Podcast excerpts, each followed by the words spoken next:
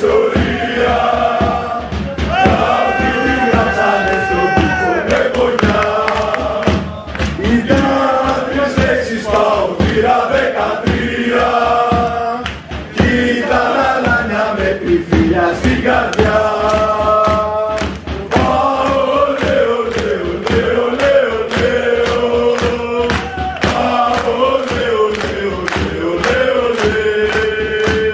Καλησπέρα σας.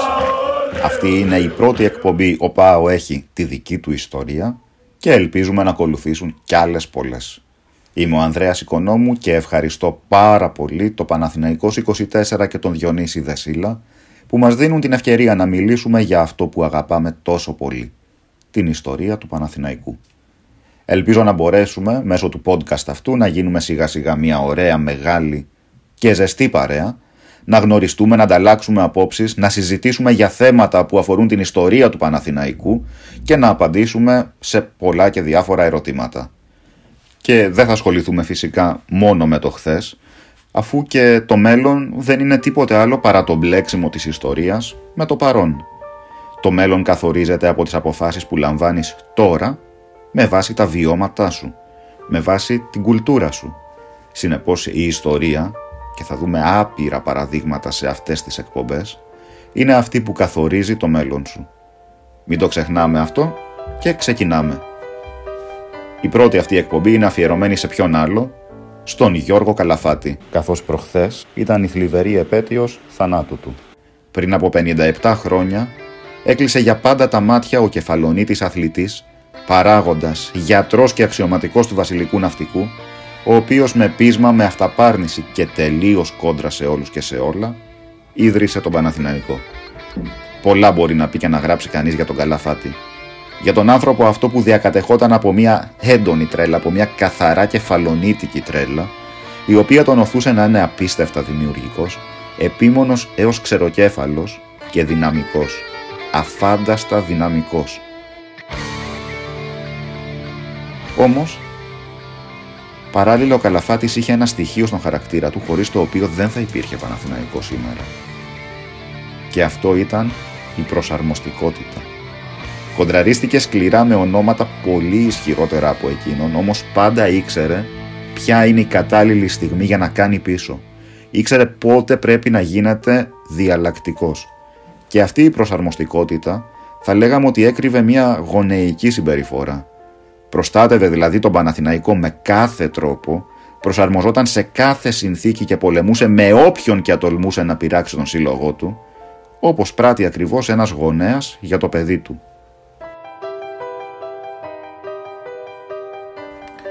Σήμερα, τώρα που ο Σύλλογος διανύει μια μακρόχρονη βασανιστική περίοδο κρίσης, θα καταπιαστούμε με μια ιστορία στην οποία πρωταγωνιστές είναι ο Γιώργος Καλαφάτης και ο Απόστολος Νικολαίδης, στο τέλος της εκπομπής, όποιος θέλει μπορεί να φέρει αυτή την ιστορία, τα μηνύματα που απορρέουν μέσα από αυτήν, στο σήμερα και να αναλογιστεί μέσα του ορισμένα πράγματα.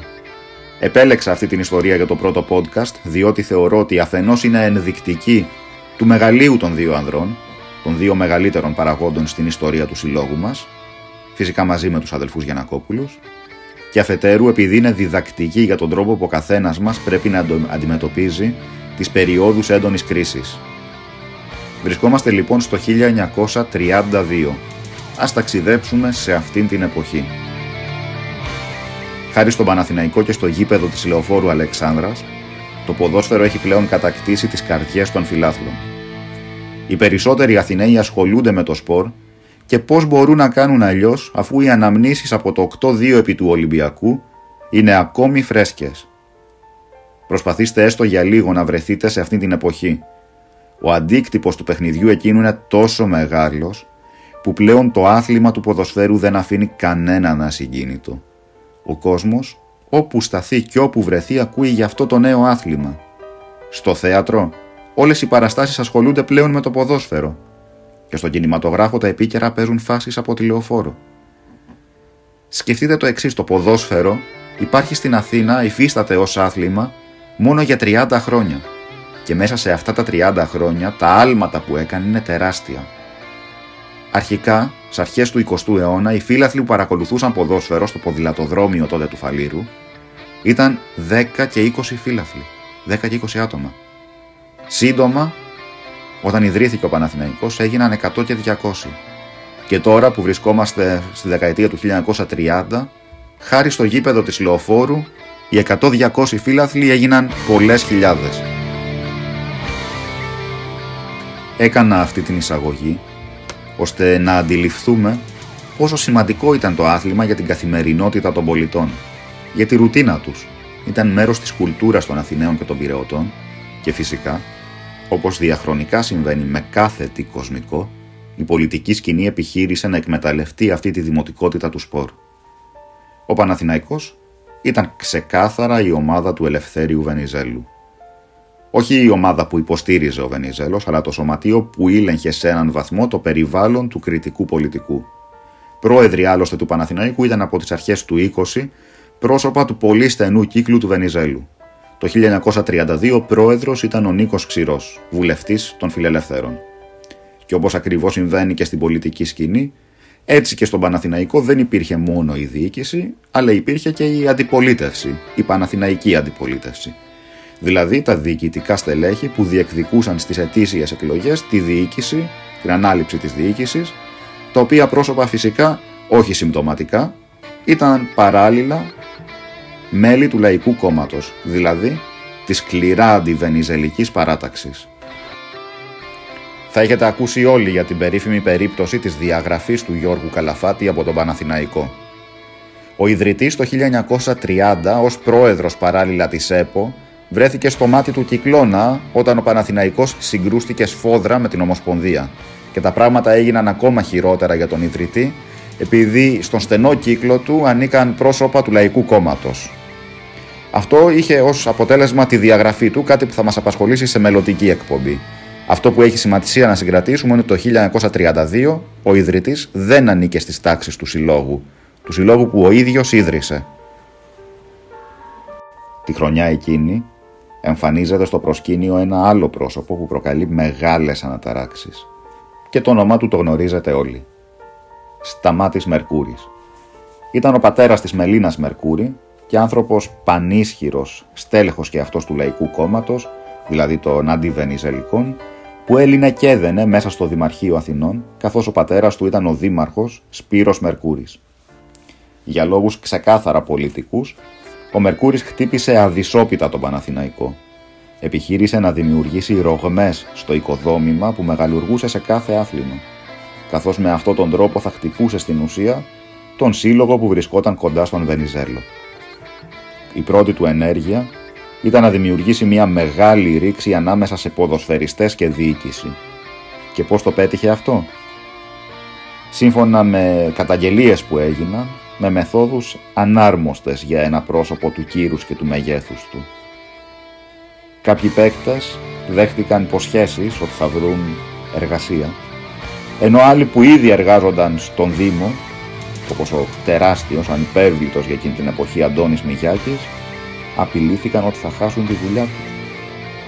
Κάπως έτσι δημιουργήθηκαν τα περίφημα πράσινα πουλιά. Και πάλι κάπως έτσι αηδιασμένος από αυτή την κατάσταση, σταμάτησε το ποδόσφαιρο ο θρηλυκός Άγγελος Μεσάρης. Είναι εύκολο να αντιληφθούμε τι συνέβη στη συνέχεια. Ο κόσμος, όπως πάντα έτσι συμβαίνει και έτσι πρέπει να συμβαίνει, αδιαφορούσε για τα ενδοπαναθηναϊκά της διοίκησης και της αντιπολίτευσης.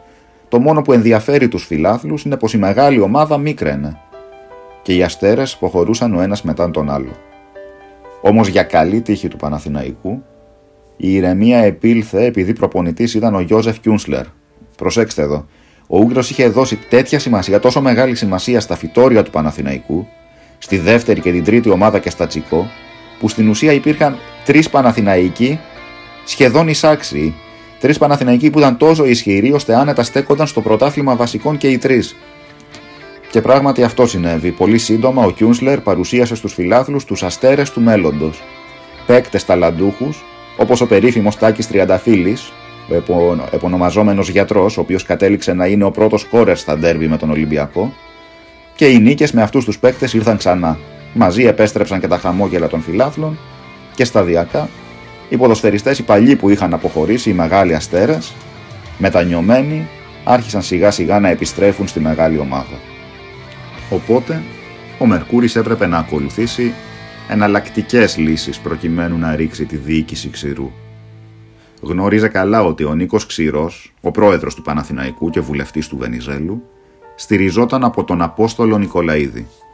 Στην ουσία ο Νικολαίδης ήταν η κεφαλή πίσω από την κεφαλή του Παναθηναϊκού. Από τη δική του κρίση και αντίληψη περνούσαν όλες οι αποφάσεις. Έτσι ο Μερκούρης ετήθηκε έκτακτη γενική συνέλευση θέτοντας δύο βασικούς άξονες στη θεματολογία της. Πρώτος, ότι η πρόδιο ετών διαγραφή του Γιώργου Καλαφάτη οφειλόταν στις κακές σχέσεις του ιδρυτή με τον Απόστολο Νικολαίδη, κάτι το οποίο φυσικά ξέρουμε, το είπαμε και νωρίτερα, δεν ίσχυε σε καμία περίπτωση. Δεύτερον, ότι τα έργα που είχαν γίνει πρόσφατα στη Λεωφόρο πραγματοποιήθηκαν με δάνειο που επισύναψαν οι διοικούντες με μη συμφέροντες όρους για τον Παναθηναϊκό. Προσοχή, συγκρατήστε αυτά τα δύο ονόματα. Το δάνειο το είχαν δώσει οι αδελφοί Πάνος και Γιώργος Γιαννουλάτος, εφοπλιστές από τον Πειραιά και από τα πολύ παλιά μέλη του συλλόγου. Θα τα συναντήσουμε τα ονόματά τους λίγο παρακάτω. Ο Μερκούρης κίνησε γη και ουρανό για να πραγματοποιηθεί αυτή η Γενική Συνέλευση και είχε τώρα στα χέρια του όλα τα χαρτιά για να ισοπεδώσει τη διοίκηση, για να ρίξει τους Ξηρό και Νικολαίδη και αδιαφορούσε πλήρως για το τι θα συμβεί στην πορεία. Γιατί το πιθανότερο είναι ότι ο Παναθηναϊκός θα διαλυόταν. Ίσως για πρώτη φορά ο Παναθηναϊκός πλησίασε τόσο κοντά στην πλήρη διάλυση. Και όταν λέμε διάλυση, προσοχή. Δεν είναι μεταφορικό, εννοούμε ακριβώς αυτό που λέει η λέξη. Να πάψει ο σύλλογος να υφίσταται. Και τώρα μπείτε στη θέση του Καλαφάτη. Έχει διαγραφεί από τον σύλλογο που ο ίδιος ίδρυσε. Είναι επικραμένος με τους διοικούντες και τσακωμένος με τον Απόστολο Νικολαίδη. Τι πιο λογικό από το να βρεθεί στο πλευρό του Μερκούρη και να επιχειρήσει αξιοποιώντας τη συγκυρία να εισέλθει ξανά στις τάξεις του δικού του ομίλου, του δικού του Παναθηναϊκού και να είναι αυτός που θα τον σώσει, να είναι αυτός που θα σώσει την κατάσταση. Όμως αυτή η λογική ήταν τόσο μα τόσο μακριά από τον τρόπο αντίληψης του Καλαφάτη, του κεφαλονίτη που όπως είπαμε κουβαλούσε την δική του τρέλα. Την τρέλα που τον έκανε πραγματικά απρόβλεπτο. Την τρέλα που τον οδηγούσε να ψηφά κάθε λογική για να παραμερίζει τα έντονα συναισθήματά του για να μπορέσει να βγάζει αποτέλματα τον σύλλογο του. Ας δούμε λοιπόν τι συνέβη στην περίφημη Γενική Συνέλευση που πραγματοποιήθηκε στο Θέατρο Αλάμπρα το καλοκαίρι του 1932.